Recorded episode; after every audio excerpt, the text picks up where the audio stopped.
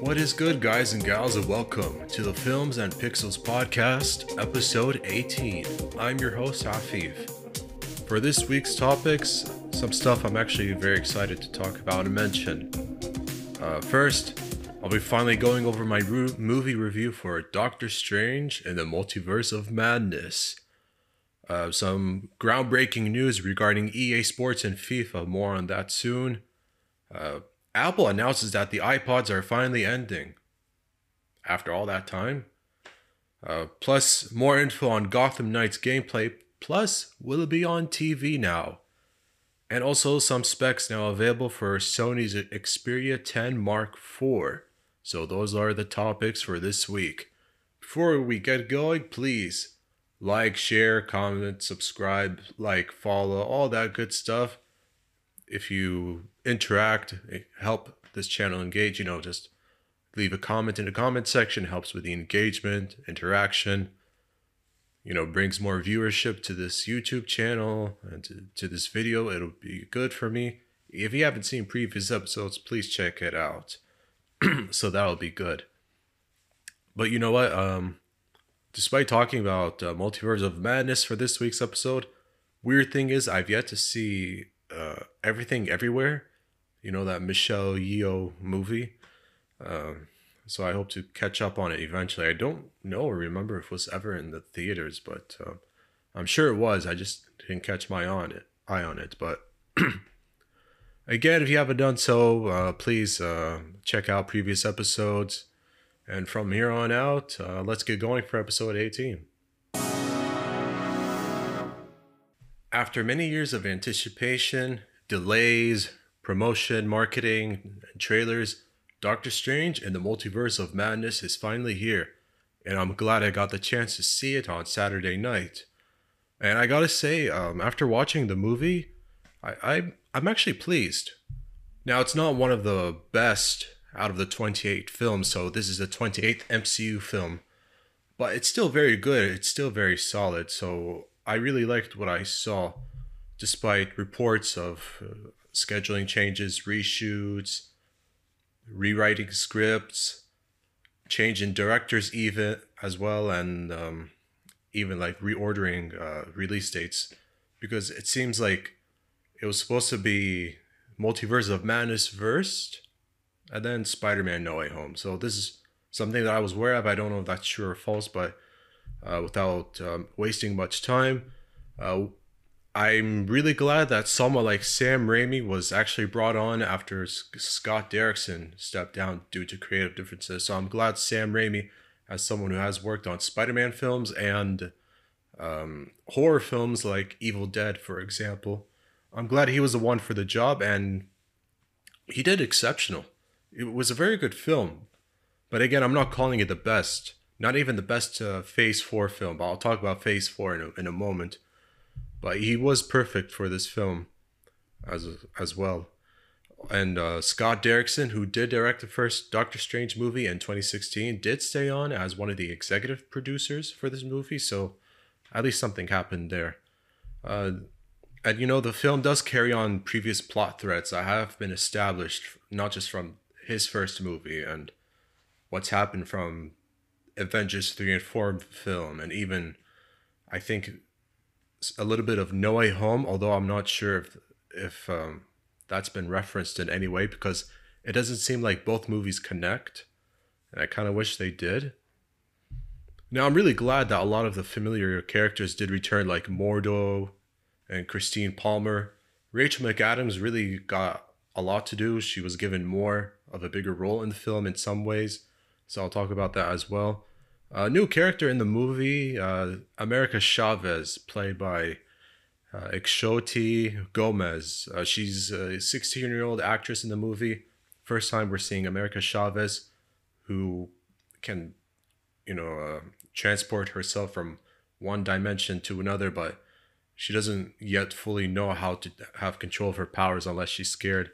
And while I'm glad that there's this new character in the movie, um, I was a little bit underwhelmed and sort of disappointed in the film how she was used.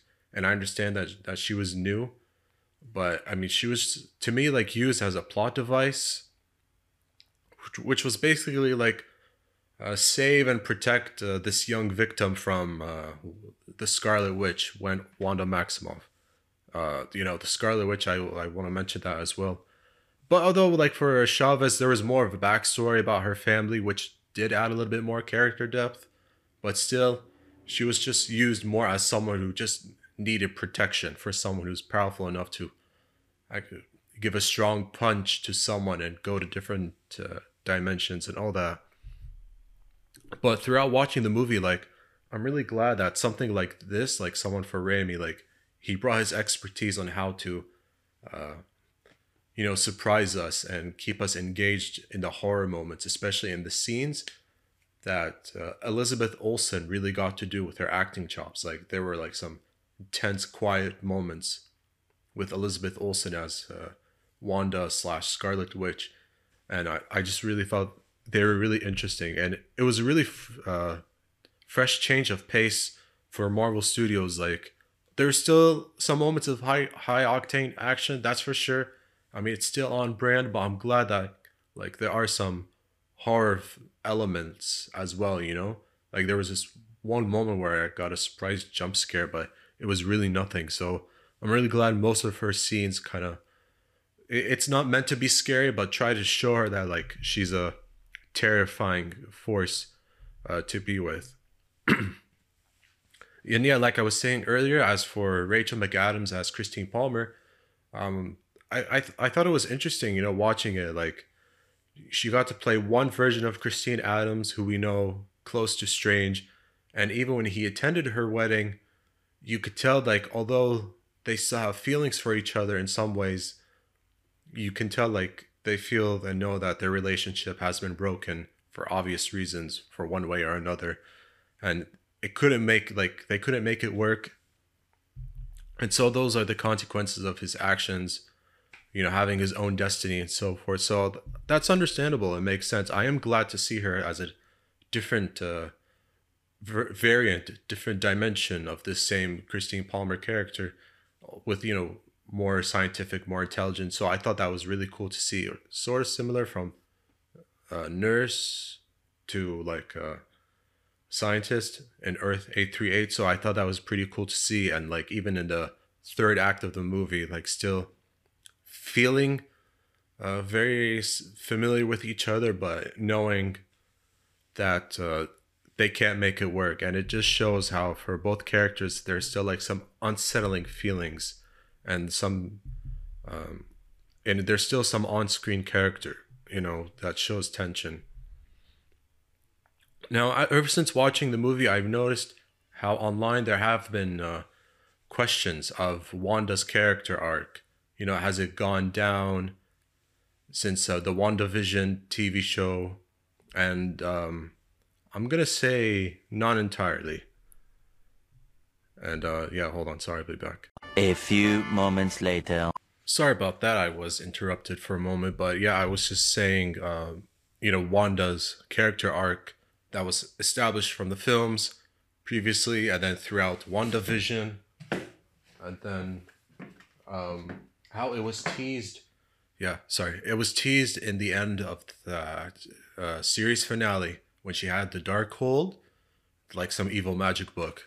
Don't think too much about it, but like an evil magic book and she could hear the voices of her kids. So it was teased that like her kids in the Multiverse of Madness movie would somehow, some way be involved.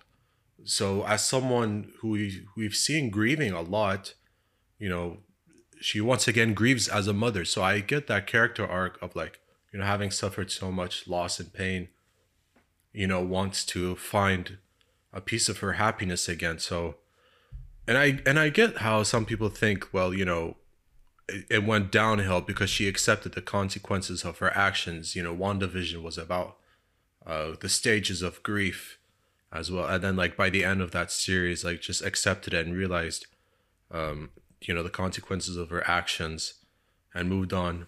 So she was willing to find a way to, you know, reach her kids again in a different dimension, no matter the cost, no matter the sacrifices even if that means turning to a killer. And this is what's so interesting as someone who we never really thought or imagined that would be a killer. It was an interesting dark path you know, to be like this all powerful witch, which is like what she is in this movie as a mother trying to find a piece of her happiness again.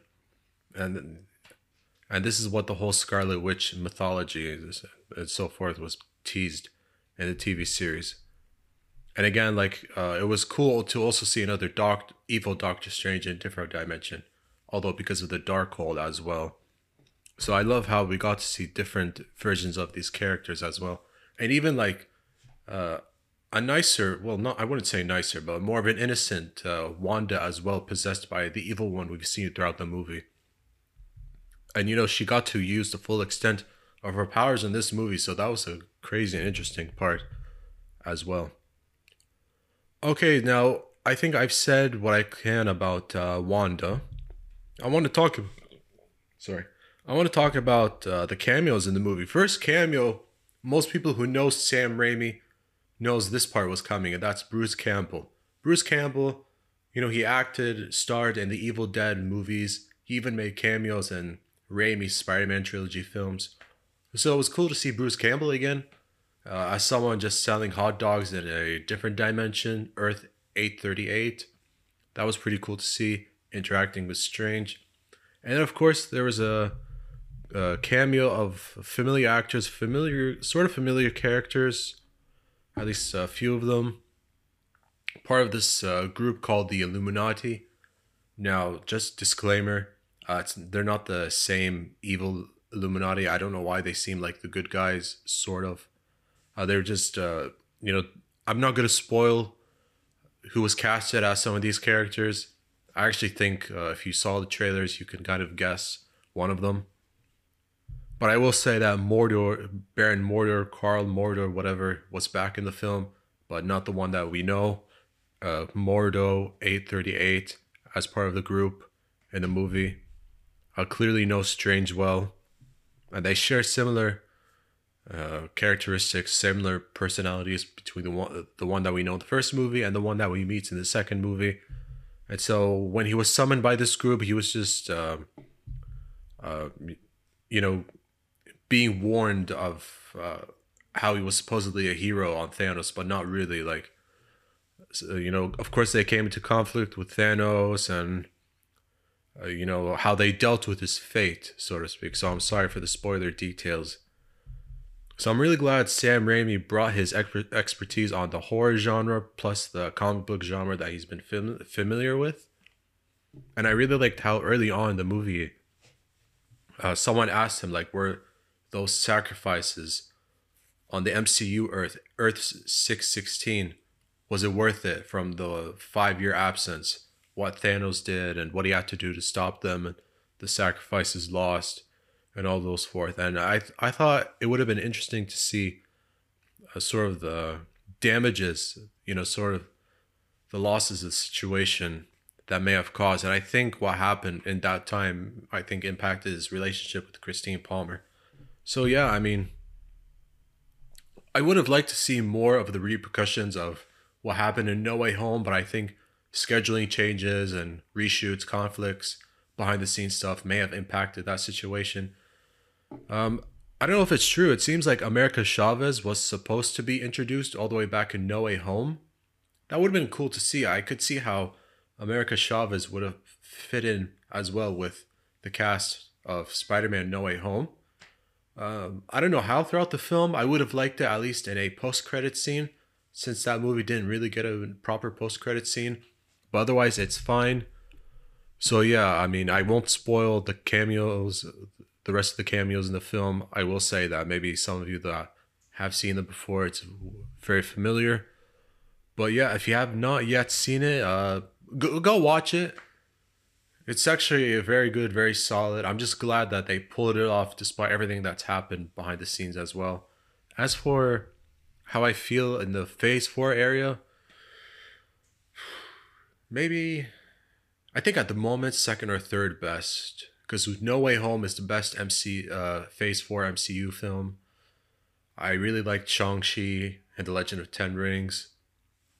Maybe a second, but I think the rankings for me may change by the time Thor: Love and Thunder comes out in July. So I anticipate uh, Love and Thunder being as good or even better than Ragnarok. I'm looking forward to that. But yeah, I mean, like, you know, go check it out. It's definitely worth a watch. Just temper the expectations a little bit, but it's definitely uh, a very good film and one that I appreciate as well. That changed the pace a little bit into more of the horror elements aspect, and now more in the superhero comic book genre. So yeah, definitely very good film. Yeah, I almost forgot to mention uh, regarding Wanda. Just one more thing. Uh, I almost didn't realize the detail how there's a more of an evolution and a change in her outfit. Uh, if you look back with her WandaVision outfit as Scarlet Witch by the series finale, of course, uh, Revelation like this new tiara look, crown tiara look, something like that, like a darker red, almost maroon color, like a sleeved, uh, sleeveless look, but also like the ch- chest plate. Uh, sort of like the extra details with two uh, stri- uh, stripped lines, sort of thing, as well. And you could see like how in the movie, like of course, like uh, different sort of a modified look of the crown tiara look as well, and even the eyes. Like there's a deeper uh, eyeshadow color, more of a more red in the eyeshadow color as well. Like even of course now with the outfit with sleeves, uh, more details with the chest plate, chest as well uh, sort of a more antagonistic look in comparison. Like I found this image from Fandom Wire, so it it really did a good job just having the photo side by side, or I should say horizontal. No, sorry, vertically. My bad, but like, um, you you can tell like even more of a leather detail. If there's one common thing, it's the colors and the leather detail as well, but more so in the Multiverse of Madness film. Of course, more sleeved look, uh, hair more back. So the you know the idea of the outfit like more so the same, but uh, newer and different details, kind of like a different look as well. That's been changed for her outfit as well. So that's just something I almost forgot to mention before, and I just wanted to say that here. All of a sudden, unexpectedly, it now seems like both FIFA and EA Sports are going to end their partnership. Yeah, I literally did not see this coming. I actually never imagined the day when there would no no longer be any more FIFA video games. And that's exactly the case that's now happening. So it seems like um, you know, FIFA there's going to be FIFA 23 this year, that's for sure. But as for what's going to happen, more details will come by summer 2023. So now when it comes to EA Sports new football gaming, it's now simply going to be called from now on EA Sports FC. Right? So by 2023 and onwards, it's going to be EA Sports FC titles. However, I mean, the DNA that we all know, whether it's like Ultimate Team and the career mode, the pro clubs, Volta football, they're going to be there as well. I mean, that won't change. And they still have a licensing portfolio of like 19,000 plus players, 700 plus teams, 100 plus stadiums, uh, even like 30 leagues uh, that they've invested for many decades. And they still have partnerships with Premier League, La Liga, Bundesliga, Serie A, and even the MLS. So, in terms of all the licensing deals and likeness and names that they can use, it's still going to be there. But uh, what kind of changes other than just other than just the name? Um, I really don't know, but more will be revealed by summer 2023. So it seemed like it kind of goes as far back as sometime last year. Like EA has been reviewing a naming rights agreement with FIFA, and all of a sudden, like things changed out of the blue. Maybe with the co- manufacturing cost, with the new generation consoles. I don't know. But it seems like EA CEO Andrew Wilson, he's been indicating that he was dissatisfied with the company's branding deal with FIFA. Why now? I like I don't know. It's not clear to me. At least EA will make uh, football video games, but um, with a new brand of their own, with their own football series, that's what it just sounds like to me. Um, okay, we know, and we've known for a long time. There's been uh, competition from Pro Evolution Soccer Konami's IP soccer franchise. Both FIFA and Pro Evo have been competitive against each other in the football gaming space, but for the last couple of years, uh, Konami have uh, rebranded the name as simply eFootball and even making it free to play. Although the results haven't been so great due to the poor quality of the graphics, but is this going to be a chance for Konami now to really be a more premier football gaming franchise again? Uh, we don't we don't really know how will they you know re-strategize their eFootball brand. I'd like to see that because I mean this is a now there's now a window of opportunity to take back really the more popular spot FIFA has had for many decades for multiple console generations, especially through the seventh and eighth gaming gen. So yeah, when it there's gonna be FIFA 23, and we'll see how sales and reviews go. But beyond that, that's pretty much it. So, I mean, I I, I didn't see this coming. I, re- I I didn't really like predict something like this would happen. I I'd be more satisfied if all the Call of Duty games stopped being yearly releases. You know, it's nothing personal, but I mean, it's just it's obvious that that's a cash cow franchise, and you know, a lot of money every year has been made for FIFA and EA Sports so, as well. I didn't see this coming for sports title, but other than FIFA, maybe like eFootball, as I said before. Uh, NBA Live has been up and down. I don't even know why EA Sports attempted to come back with NBA Live. Not really great. Uh, WWE 2K, it seemed like was okay for a while. Then I think when it was 2K20, very bad glitches, trying to get back on track. But uh, I mean, I'm not being biased, but NBA 2K has been really one of the more popular top premier gaming sports franchises for a long time, even getting like sports game of the year awards and nominations and really being innovative, pushing the tech forward. So, um, yeah, I, I don't think this will affect much with other sports franchises, but uh, will FIFA have new sports video games of their own from a different developer? Uh, that's not been said, but for now, I'm going to doubt that. guys and gals, after 20 years, believe it or not, 20 years, Apple has finally announced that they are now discontinuing the iPods. Great timing.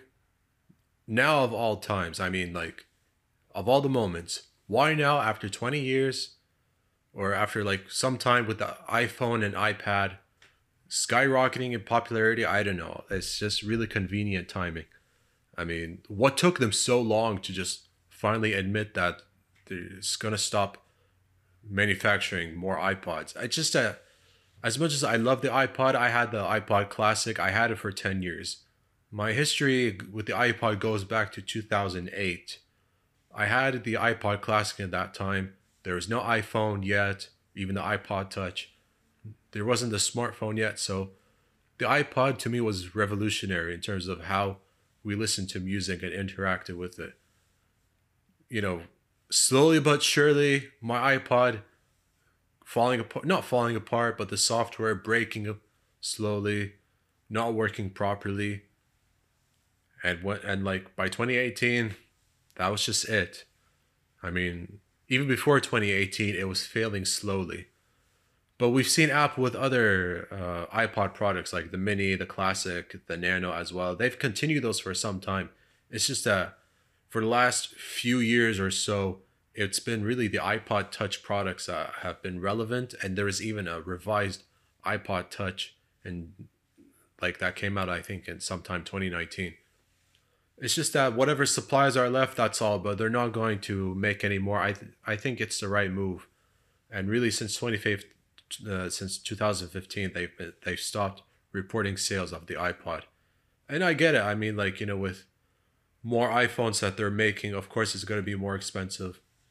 It's just not worth the manufacturing and shipping costs of any more iPod Touch products. It doesn't make sense. And really the reason why everyone loves the iPhones so much is because of the iPods itself being similar to the iPod, but really more with the SIM card to make phone calls and skyrocketed even further, like even more popular than the iPods. And we've seen the popularity it's had now, the impact in today's pop culture, today's society, cinema, even, and many forms of life as its biggest competitor to Google's Android phones that have been used in every smartphone manufacturing company. So the iPhone, its legacy is not really over. Even though the iPod's legacy ended, the iPhones is just getting up f- further and further and further, despite any dissatisfaction with the latest iPhone 13 or 13 Pro Max, something like that. But the fact that the iPod has been in manufacturing for the last few years is just kind of puzzling to me because I don't get what's the point.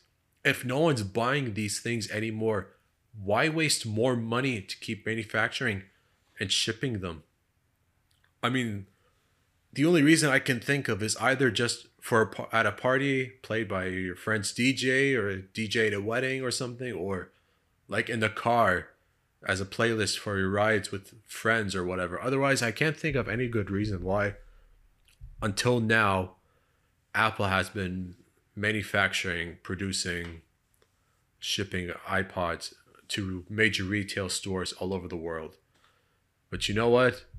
Better late than never. I'm just glad that's just finally over.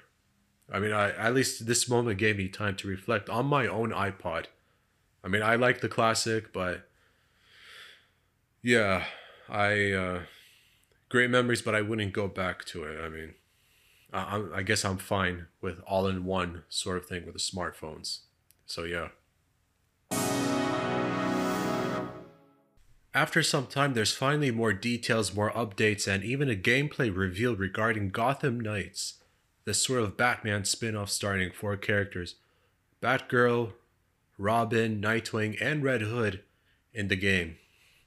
And regarding Gotham Knights, it's going to also be picked up now finally by the CW, which everyone knows them in recent years for, for picking up uh, different com- different uh, DC comic book series. Despite that, they did also announce that Legends of Tomorrow, and I think there's one more. I did say Legends of Tomorrow and Batwoman, both uh, DC shows being canceled. So with the gameplay reveal, I do want to mention some details as well. Uh, there is also an announcement for the release date by October 25 of, this, of this year, October 25, 2022. So that's also good news. And also, the development has sort of shifted, changed a little bit. They're no longer going to be working on the PlayStation 4, Xbox One consoles, and that's really fine. And well, like, if your full vision can't be fully realized of any sort of interactive video game that you're trying to make, don't waste any time and resources and money on any old hardware that can't really live up to what you're trying to do. That's very understandable. Even if I don't have any of the new gen consoles, I know it's on Windows, so I'm sure it'll do fine on my laptop, but I'm not mad at it. You know, it's common. Like, we've seen cross gen releases of brand new games and when played on older hardware it just doesn't live up to expectations. It just looks worse watered down broken glitchy buggy in some way. So that's really fine. Okay so in terms of gameplay re- review uh, i thought it was actually pretty interesting like you know like uh, you know the combat watching the combat it sort of reminded me of the batman arkham style. Now to be clear in terms of the plot and story it's definitely not a spin off or a sequel to Batman Arkham Knight. Not at all. In fact, the sequel to Arkham Knight is actually uh, The Suicide Squad Killed the Justice League, also developed once more by Rocksteady. So they're taking care of that. Uh, this one for Gotham Knights, I think, by Warner Bros. Montreal uh, gaming team. So the gameplay footage, I mean, there's some uh, YouTube video available uh, regarding gameplay combat for both Nightwing and Robin Hood, and uh, I actually liked what I've seen. The combat did remind me of the Arkham games. I think that was pretty cool. The free flowing combat, counterattacks, uh, using the gadgets and weapons and so forth. Even a third person camera, whatever, using shooting. So I thought it was pretty cool. Like, you know, I was just seeing some bits of uh, Robin uh, fighting, kicking, with the with the sticks and so forth. I thought that was pretty cool. And I thought it was pretty weird how Red Hood was traversing, considering that Red, Red Hood is not someone with superpowers. But I mean, whatever. They did explain why, but similar gameplay with Red Hood, with the guns, third person shooting as well. So I really liked how they took inspiration. I mean, we remember they did uh, develop Arkham Origins back in 2013 for seventh gen console, so that was pretty cool. And the open world, like different ways of traversal, like I was saying, whether it's like uh, even Red Hood using his motorbike or something like that, going after criminal with uh, with a armed truck. And if there's something I I liked that we that we're familiar with, it's like a prompt for counterattack and even a prompt for dodging unblockable attacks. I think that's just something I've noticed. Uh, you know, the story kind of delves deep into like the team uh, kind of trying to move on and grow up without Bruce Wayne. I mean, he's either dead or seemingly he's disappeared. So, you know, there's a moment that shows like even in their own little headquarters, they're still trying to move forward in the absence of Batman, someone that they've known well, grown up with, forged a relationship with, despite any tense, uh, uncomfortable moments and so forth. Of course, like, you know, the open world map of Gotham, there's customization, there's also like gameplay customization of upgrading equipment, changing equipment, changing the looks and so forth, crafting gear. And I like that as well. I, I liked how there's customization involved so I appreciate how even the relationship between the characters as well kind of gets delved deep into them because they're very complex people and they're flawed and I really like that. That was actually pretty cool as well. So in terms of antagonists, the, the game and I'm pretty sure the TV series will come into conflict uh, with the Court of Owls. They're supposedly like a secret organization group of people, of course, like some sort of owl masks as well, but the Court of Owls are supposedly as old as Gotham itself, so I don't really know much about them other than they like they have influence and all that, but um, but yeah, that'll be good to know more of them, I suppose. But I really like how the combat was influenced by previous Arkham game, so that was actually pretty good to see. Of course, you know, Court of Owls with these like uh, creepy white masks, but that's fine not creepy, but it kind of has that signature their signature look, almost like owls and whatever. so yeah, like even uh, the one moment where Red Hood is fighting like a Court of Owls assassin, like you can see like, uh, you know, there are like these red prompts. It's like unblockable attacks. So I I just think that's pretty cool as well. Kind of testing how the player fights enemies and so forth. Um, I'm pretty sure puzzle solving. I think sometime early in the video, like also like a detective mode following the trail of wires and how to switch on hidden doors. It is familiar gameplay tropes, but I think more will come. More information will come over time, but this is a good start. Um, I'm I'm pretty certain it'll be like a 60 FPS, if anything. I'm pretty sure there's 30 FPS mode, but I I'm confident it's going to be at 60 FPS for the most part. Because I'm pretty sure the old gen couldn't do 60 FPS for this game, so that's pretty fine. It, it looks good, but I, I do think there needs to be more modifications with the combat. But this is like not even yet a year away, like one year and five more months in time, so that'll be good to see. But the gameplay footage, very good, very exciting. October 25 PS5, Series X, Series S, Windows. So um, I like that. But but yeah, like obviously one thing you probably noticed there's no gameplay footage currently for Batgirl and Robin. I'm pretty sure that'll come eventually. No more details. I think there might have been a trailer also involving those two characters, but I mean otherwise, um, anything you're you're probably aware of, it wouldn't be too shocking. I mean, if based on the footage you've seen, how they'll play and react, then expect more of the same. But yeah, October 25, the platforms I announced to recap, and also a TV series picked up by the CW. I don't know how many episodes, but that's good to see. I don't know if it's just a limited series as well, but again, uh, it's good that uh, more of these characters are going to be explored and we'll know more of their relationships. That'll be fun to watch. Okay, guys and gals, um, I just want to also, last topic for this episode, want to talk about break down uh, some of the specs that have been finally revealed regarding the Sony Xperia 10 Mark IV. Uh, it seems like expected release date could be sometime in June, which already feels very soon. Now, uh, it is going to run the Android 12 software, but in terms of the body, the dimensions, it'll be like uh, 153 by 67 by 8.3 millimeters. So it, it is a very large phone, a very tall looking phone, I should say, uh, with a six inch screen. Uh, and the resolution will be 1080 by 2520 pixels with a 21 by 9 ratio. That's actually pretty cool. That's made in uh, Corning Gorilla Glass Victus uh, Triluminous display. Okay, I tried that. Sorry, but um, there's also obviously going to have like either single SIM or hybrid dual SIM. That that's pretty cool. I mean, I'm I'm glad that there's going to be more of you know Sony evolving their smartphone tech.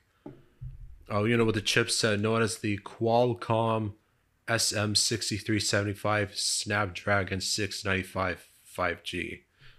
So more of the Snapdragon chipset that's popular with Android phones. Also with the octa-core 2 by 2.2 gigahertz Kryo 660 Gold. Okay, I try. and with the GPU of Adreno 619. So I mean, like for those that understand that kind of technology, know better than I do. But at least like there's gonna be like 128 gigabytes of hard drive, six gig RAM phone, so that's actually pretty cool.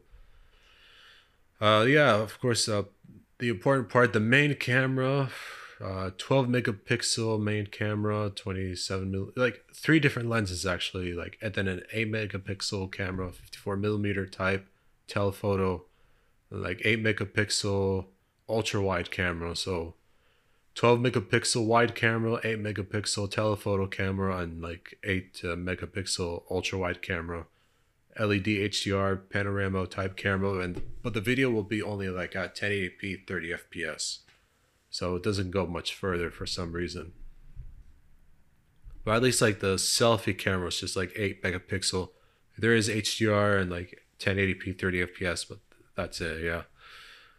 Uh, at least it's good that for me personally, I like that there's gonna be 3.5 millimeter jack port. So like you know some instead of relying on a USB port or Type C USB port, Thunderbolt port, at least there's headphone jack to, for me to plug in my earphones if I want to, other than just using Bluetooth headset. You know, so that's pretty cool.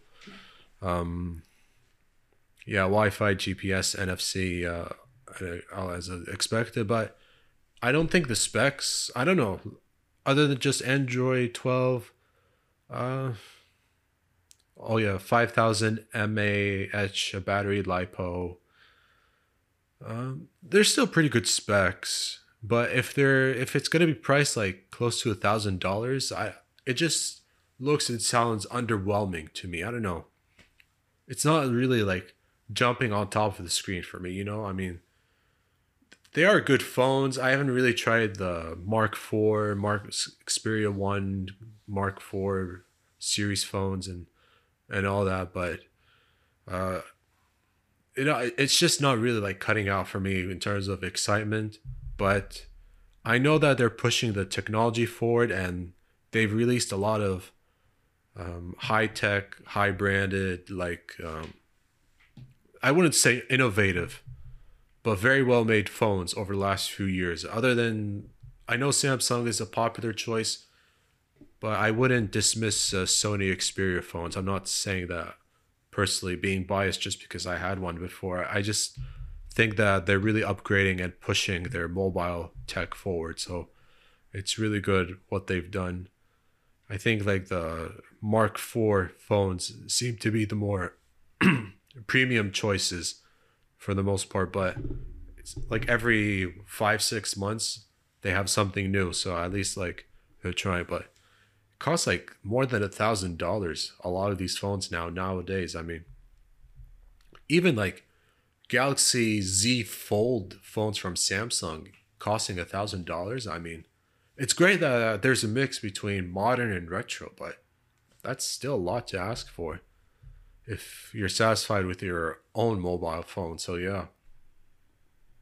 Um good for them, I suppose.